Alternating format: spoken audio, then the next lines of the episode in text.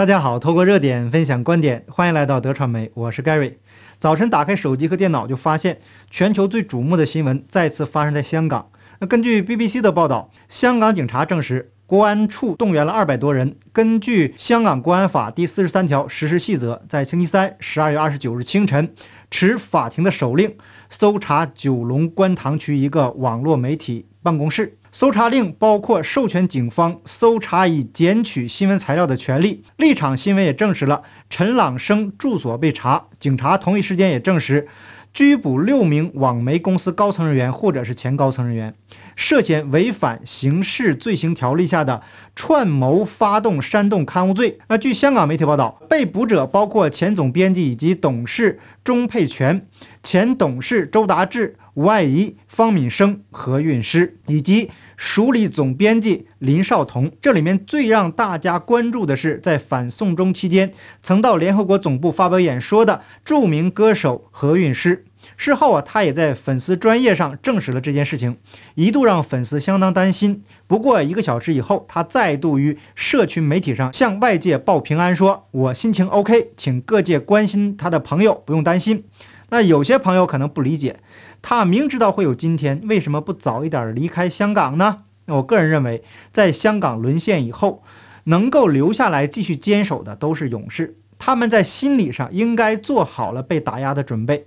这让我想起了1898年戊戌变法失败以后，梁启超为了逃避追杀，就跑到了日本使馆。他劝谭嗣同一起出逃，但是遭到了谭嗣同的拒绝。谭嗣同说：“各国变法无不从流血而成。”今中国未闻有因变法而流血者，此国之所以不昌也。有之，请自嗣同始。大刀王五也一再劝说谭嗣同出逃，那谭嗣同同样还是拒绝。一八九八年九月二十八日，荣禄的亲信遗骨请奏，将谭嗣同等人尽快斩首。那当天，在北京宣武门外的菜市口刑场，谭嗣同英勇就义，临行前还在高喊。有心杀贼，无力回天，死得其所，快哉快哉！那当刽子手要行刑之际，谭嗣同突然大喊一声说：“我有一句话。”那当时刽子手询问监斩官刚毅是否等谭嗣同说完，此人呢，这个时候对维新派是恨之入骨啊，对谭嗣同的请求不予理会。随即，谭嗣同英勇就义。那谭嗣同在年少的时候啊，曾经跟随大刀王五学习武术，而王五为人更是行侠仗义，非常喜欢结交维新派人士。谭嗣同被害后啊，这个王五冒着生命危险为谭收尸，并运回湖南浏阳家乡安葬。这件事情啊，一时成了京师的美谈。实际上啊，谭嗣同是可以和梁启超一起逃到日本的，他留下来就是为了唤醒民众，就像当时所说的。各个国家的变法没有不流血的，但在中国还没有听说因为变法而流血的人，这就是我们这个国家之所以不昌盛的原因。现在有了，就从司同开始吧。而王五行侠仗义，在危急关头还敢收尸，这才是中国人应该有的气节。就像孟子说的：“生我所欲也，义亦我所欲也。舍生而取义者也。”咱就事论事，谭嗣同也有他的局限性。他在自己的著作《人学》中批判。天不变，道义不变是顽固思想。那实际上啊，谭嗣同是站在人类社会学的角度去批判自然规律、天道。人学的人在层次上已经低于天道了。举个不恰当的例子，就像一个中学生去批判大学理论。那基于我个人的学习和修为，以及对传统文化的理解，这个世界一切都在变化，只有天道是不变的。再简单点说，就是人类社会在不断变化，自然界中的万事万物也在不断变化。但是大自然的规律是不变的，也就是说天道是不变的。实际上，不断变化的是事物，而不变的是规律。也就是说，道。那在中华文化中讲的是道德仁义礼智信，道就是天道，遵循天道是人更高的境界。那如果人无法守天道了，那么就要守德。易经中的坤卦写道：“地势坤，君子以厚德载物。”天下面是地。我们的大地承载着这个世界的万事万物，所以人的德就像大地一样深厚，才能够承担更多的责任。道德经中讲的是天地之道，那人如果能够领悟和遵循天地之道，去提高自己的生命境界，就可以简单的理解为是在修行了。那这些道理呢，并不是所谓的封建迷信，而是更高层次的科学。现在呢，人理解不了古人的智慧，因为不理解就可以狂妄地认为古人是愚昧无知，加上历史环境的局限，所以古人的理论就是封建迷信，吃饱了撑的胡说八道。这是非常浅薄与无知的认识。当然了，由于中华文化太过博大精深，我个人只能领悟那么一点点。当我们理解了自己民族的文化，就能够看清楚香港的局势。为什么黎智英没有离开？为什么香港大纪元还在坚守岗位？为什么何韵诗还坚持要在香港开线上演唱会？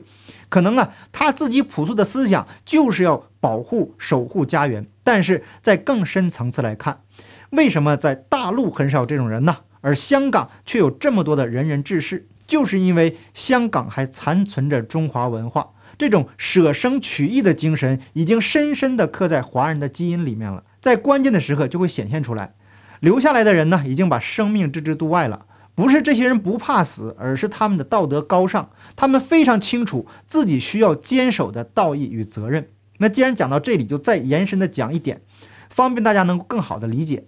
天地之道是高于人道的，而儒家思想讲的是人道。孔子讲的是仁义礼，谭嗣同坚持的是仁，仁高于义。当仁不仁的时候啊，就讲义。那再往下讲呢，那就是不仁不义，就得守住礼了。孟子在仁义礼的基础上加上了智，在孟子告上中讲是非之心智也，也就是明辨是非的意思。实际上啊，就是人的道德底线在不断的下降。如果人连礼都不遵守了，那至少也要明辨是非。到了董仲舒的时代，又加上了一个信。因为人的道德又进一步下滑，失去了明辨是非之心，那么就只剩下信了。所以守信用成为人的底线。一个人没有信用，就无法立足于这个社会。现在很多中国人在中共马列无神论的教育下呀，天大地大也没有共产党大，党妈高于一切，连神佛都要为党妈服务，听党妈指挥，这不是认贼作母吗？正因为在这种教育下，中国人连最基本的做人的底线都没有了。那利用别人的信任坑蒙拐骗，连扶个老人见义勇为都会被讹上，有人甚至因此而倾家荡产。那有些朋友也知道中共邪恶，但是他们反共反到连祖宗文化都要反，对中华文化进行曲解和断章取义，这又走向了另一个极端。我个人一直认为，也一直承认，中华文化中存在着糟粕，但是这些糟粕在中华文化博大精深的智慧当中，只是那么一点点罢了。